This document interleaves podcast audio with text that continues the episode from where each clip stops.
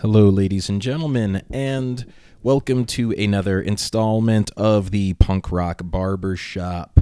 I am your host, Michael Roberson Reid, coming to you from Philadelphia, Pennsylvania, also known as Marian Anderson City. Uh, today, we are going to do another installment of My Wife Thanks You. So, this is the Krall edition of My Wife Thanks You. And so, when I say Krall, I am. I do not mean C R A W L. Um, so, yeah, not the act of sort of scooting around your basement floor. Uh, I am speaking of Krall K, that's a capital K, capital K R A L L, the villain from Star Trek Beyond, uh, played by the great Idris Elba. Uh, so this is uh, this is uh, something that I've wanted to talk about for a little bit of a while now. So this is similar to the uh, Scott's Tots episode of uh, My Wife Thanks You, where I wanted to uh, I wanted to share some thoughts about this thing. Um, so this might be a little rough because I've the last time I watched Star Trek Beyond uh, it was a couple of years ago. I think I've really only seen it. Um, the only time I've seen it all the way through is when it came out in the theaters, which I guess was 2016. Uh, I've watched uh, I've watched some parts of it a few times. I think it was available on Hulu for a bit. Um, so so I've got my laptop up in front of me, so I'm going to be pulling up some internet information for quick references in case I happen to get a little bit confused. If I do get confused, I hope that you all will forgive me. Uh, yeah, so what I wanted to talk about in this episode was I was pleasantly surprised and happy with how things unfolded with Idris Elba's character in this movie. Um, a little bit of a backstory, you know, or a little bit of just context. Um, I was a huge Next Generation fan when it was on. Uh, so the original series, I you know I feel so so about. I I've probably seen almost all of the original series episodes. I used to watch them a lot. Uh, they would come on after the Arsenio Hall show when I was in elementary school. So I would watch. I would watch them then. The original series, um, you know, a couple episodes really you know, really rev my engine, as Brian Fantana would say. But, you know, for the most part, I thought it was okay. The movies for the original series I thought were great. Number two, three, four, and six, you know, I, th- I feel like I'm not going out on a limb by talking about how great those movies are. Um, I kind of view Wrath of Khan, Search for Spock, and The Voyage Home all as just one big movie. So, like, you know, because, you know, Wrath of Khan, I think, is the best all around movie for the original series. Um, I think that Search for Spock has some of the best moments. Klingon bastards killed my son. And, you know, number four, The Voyage Home, honestly, I think has the best soundtrack. And, um, you know, it's it's it's the funnest of all of the, the Star Trek movies. Um, so the the um the movies for the original series loved loved loved them. Next generation like i said that was my jam. Loved it. Um you know just so many fond memories uh watching next generation. Uh, I watched probably the first half of Deep Space Nine, um, uh, probably around maybe like season four or season five of Deep Space Nine occurred when I was a senior in high school, and then I started listening to the Beatles a lot, and so the Beatles replaced Star Trek as my great obsession.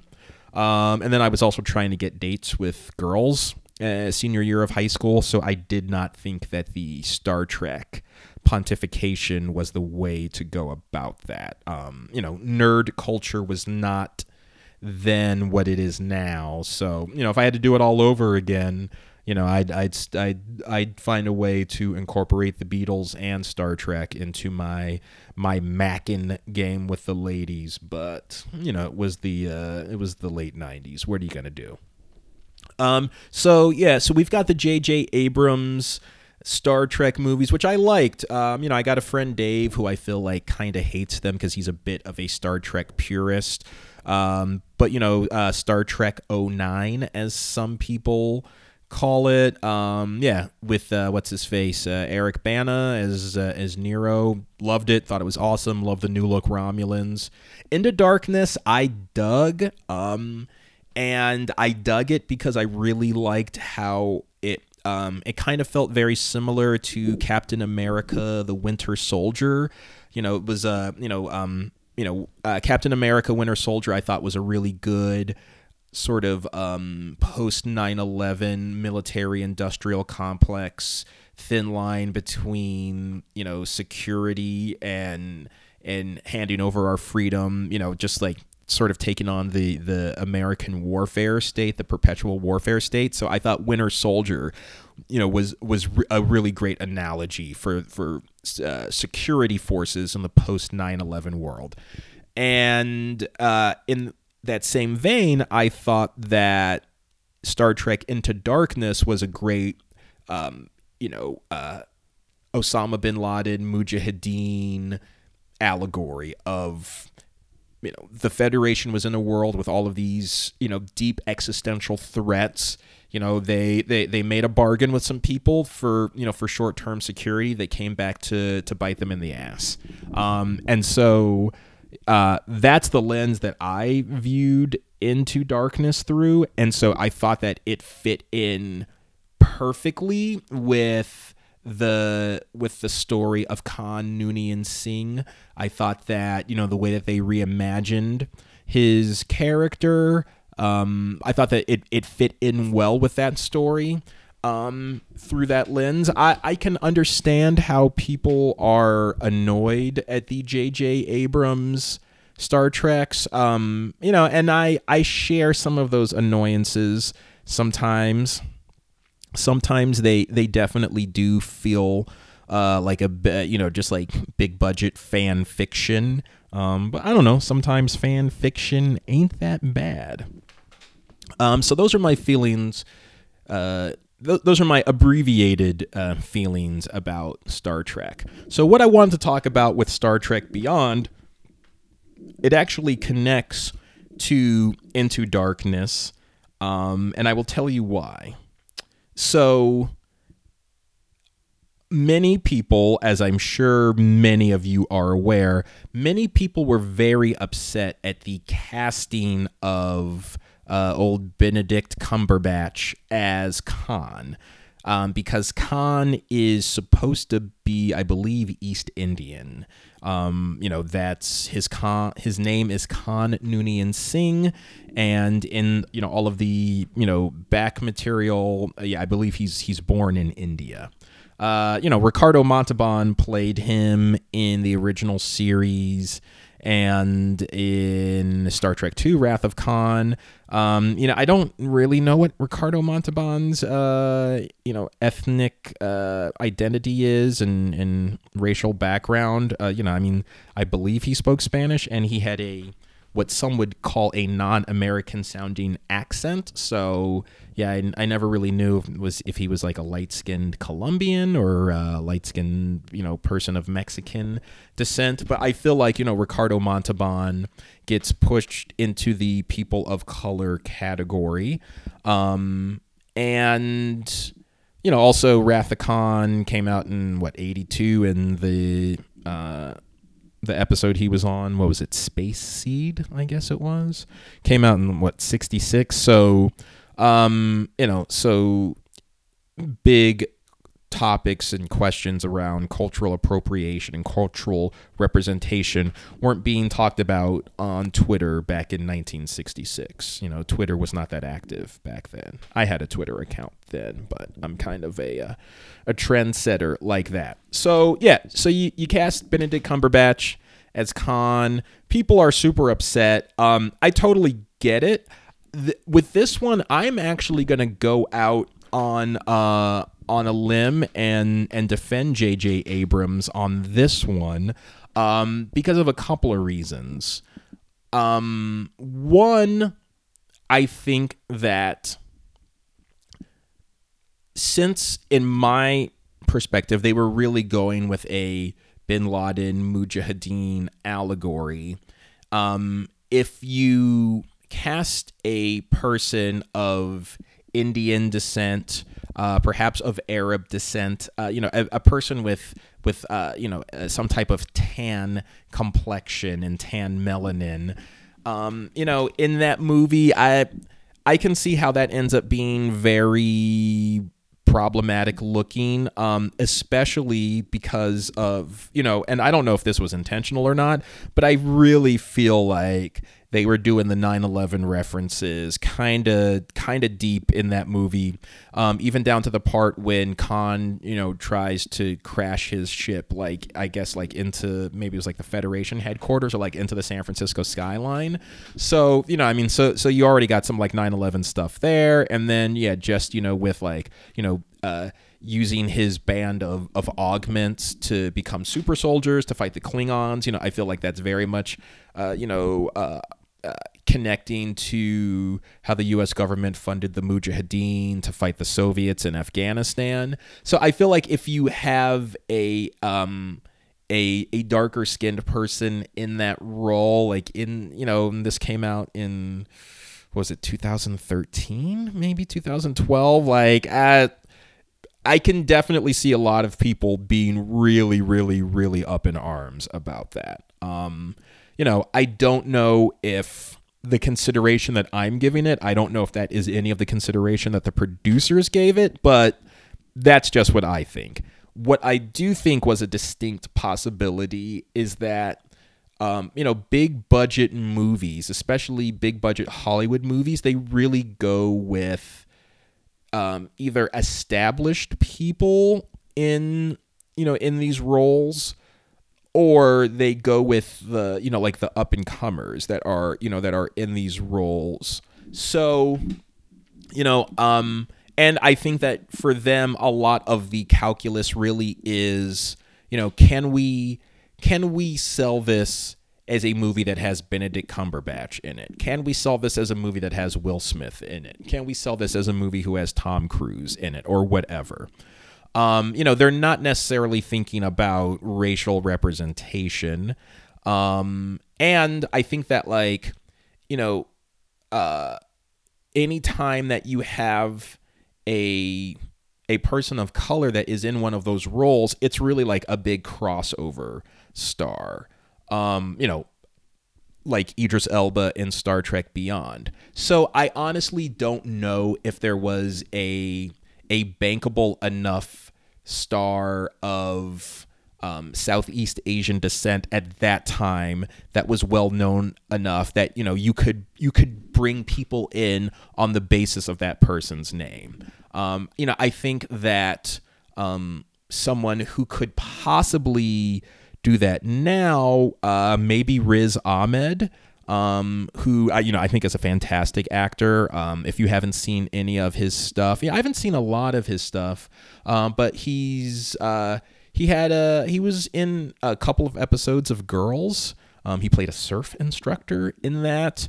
Uh, he was the villain in a movie called The Sisters Brothers with John C. Reilly. Was it John C. Reilly and Joaquin Phoenix? I believe um, he was the the pilot. I think his name was Bodhi in Rogue One. That's where a lot of people have uh, have seen him from. I'm Bodhi, the pilot. Uh, yeah, and then he's uh, he he's also a, a, rapper, I believe, but he's been in a bunch of other stuff. He he grew up in in the UK, so I would imagine that if you live across the pond, you've seen more of his stuff. But uh, so I think you know, if Into Darkness was played, you know, was being made now, and you wanted an actor um, that was r- racially authentic to the background of Khan, Riz Ahmed, I think, is someone who you could producers would look at him and say, okay, like this, this is a relatively safe bet. Um, I think also maybe Rami Malek. Um, you know, I I didn't see Bohemian Rhapsody. Um, but you know, uh, based on the strength of um, you know what was it, Mr. Robot, and you know, I mean, he did win an Oscar for Bohemian Rhapsody, so you know, I think that he, you know, he he could do it. But so at the time, I don't really know if there was, you know, if there were people sort of um, who who who had the uh, the financial uh, sort of like the financial power to get into that role. Now we can also say that that is emblematic of you know like the white power structures in financing of films, and like that, you know, that that's I think that's a legitimate discussion. But you know, if if you're accepting if, if we're playing within that system, which is what a lot of people do, and which is what a lot of people do to like justify, um, you know, other things, like you know, to justify Chadwick Boseman getting paid, you know, a substantial amount of money for his next film. You know, a lot of the the rationale is he was the lead in Black Panther. That movie made X number of dollars, therefore he deserves to make X number of dollars for his next film. So if you're gonna like live within that like context, then it like it goes both ways. Um but anyways, so you know, but clearly Benedict Cumberbatch being the villain, being white, you know, uh the, the role of Khan being whitewashed, people were very upset about it. Um, even John Cho, who played Sulu, you know, did uh, at least in one interview when they were talking about um, when they were talking about Khan, you know, he said, "Oh, you know, just so you know, Khan is a person of color."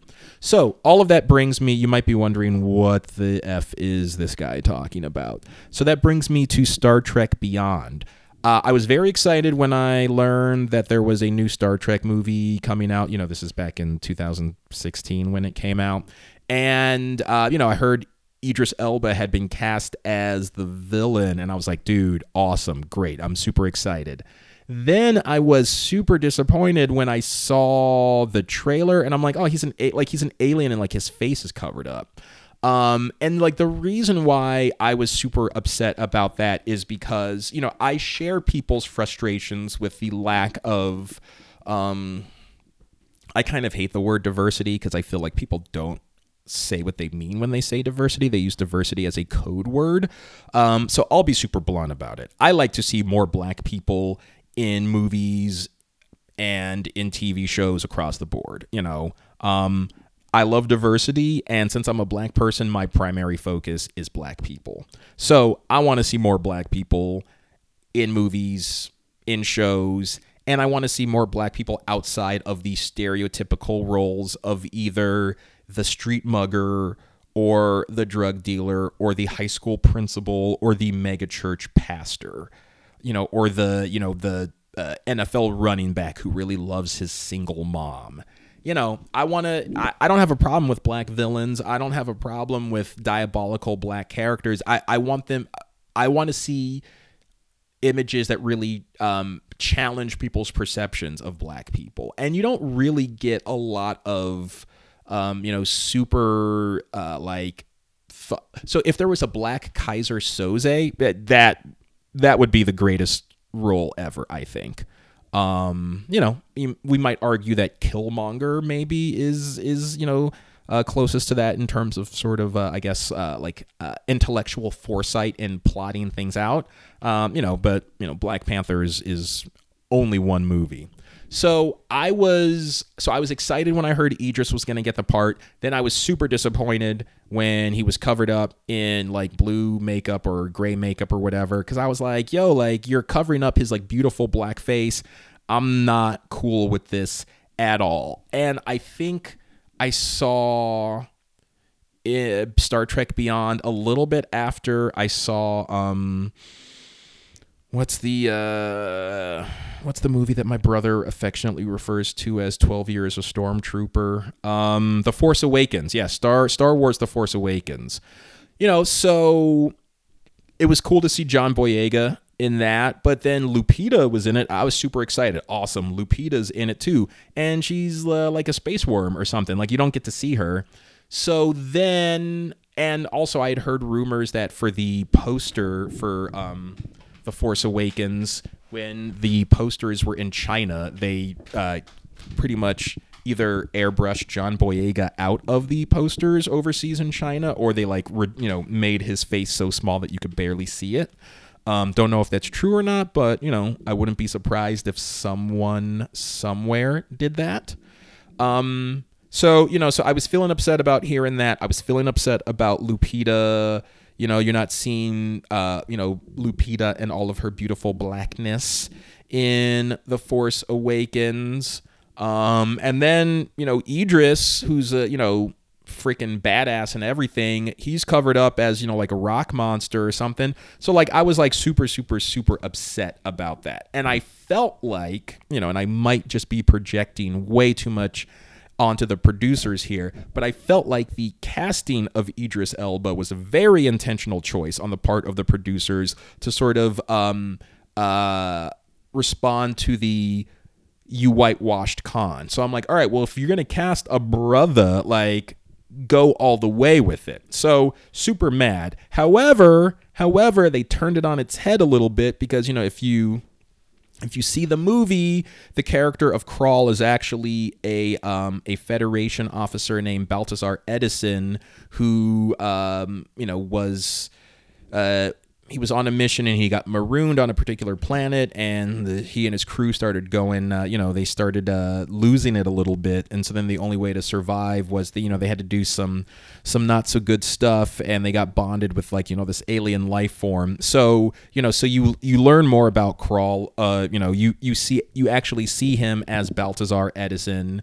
You know you you see Idris's beautiful beautiful black face um, and you know, and then eventually, you know, like you know, he kind of sheds the you know the the protective covering, and the like alien stuff that was that had him as Krall. You know, so you get to see the beautiful black man, and you know, it was really awesome because um, you know, I liked the fact that his character was this unapologetic warrior uh, who was lost in the peaceful United Federation of Planets. Um, you know, because uh, the the backstory on his character is that he was a military officer prior to the existence of the Federation. Um, and then when the Federation got formed, he he received a commission to be a Starfleet captain, but he felt lost because you know he was uh, you know he was he was a bit of a lion in winter you know he he he was upset that the Federation was breaking bread uh, with the the enemies that he was sworn to destroy, and he yeah he didn't know how to how to do that. So so it was very cool because you know it was um, yeah it was this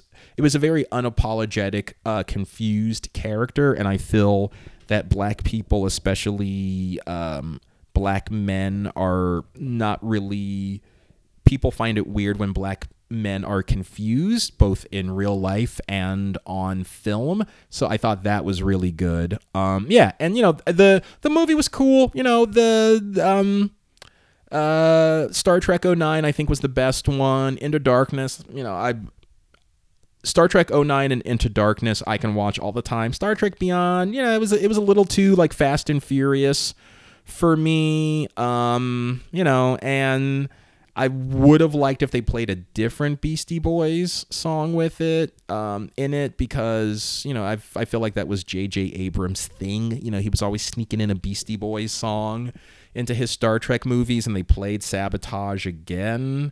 So I was like, like I and it was like a little too on the nose. Like you're gonna sabotage the ship by playing Sabotage. Mm, yeah, I don't know.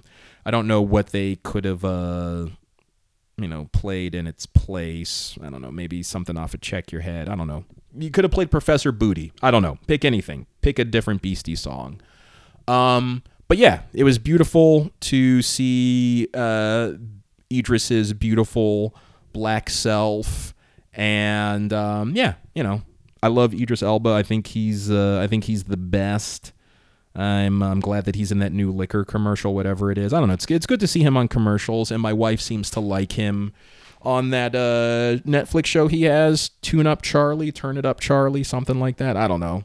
Um, and you know, I would never pay money to see a Fast and Furious movie in the theater, but if I was at a party and someone was like, "Oh man, uh, you know, I got an advanced DVD of Hobbs and Shaw," or if someone's like, "I'll take you to the movies," uh, and I'll buy your ticket. I, I would go see Hobbs and Shaw just to see Idris in it. And, you know, the fact that, you know, he's like, I'm a black Superman, you know, I think that's totally awesome.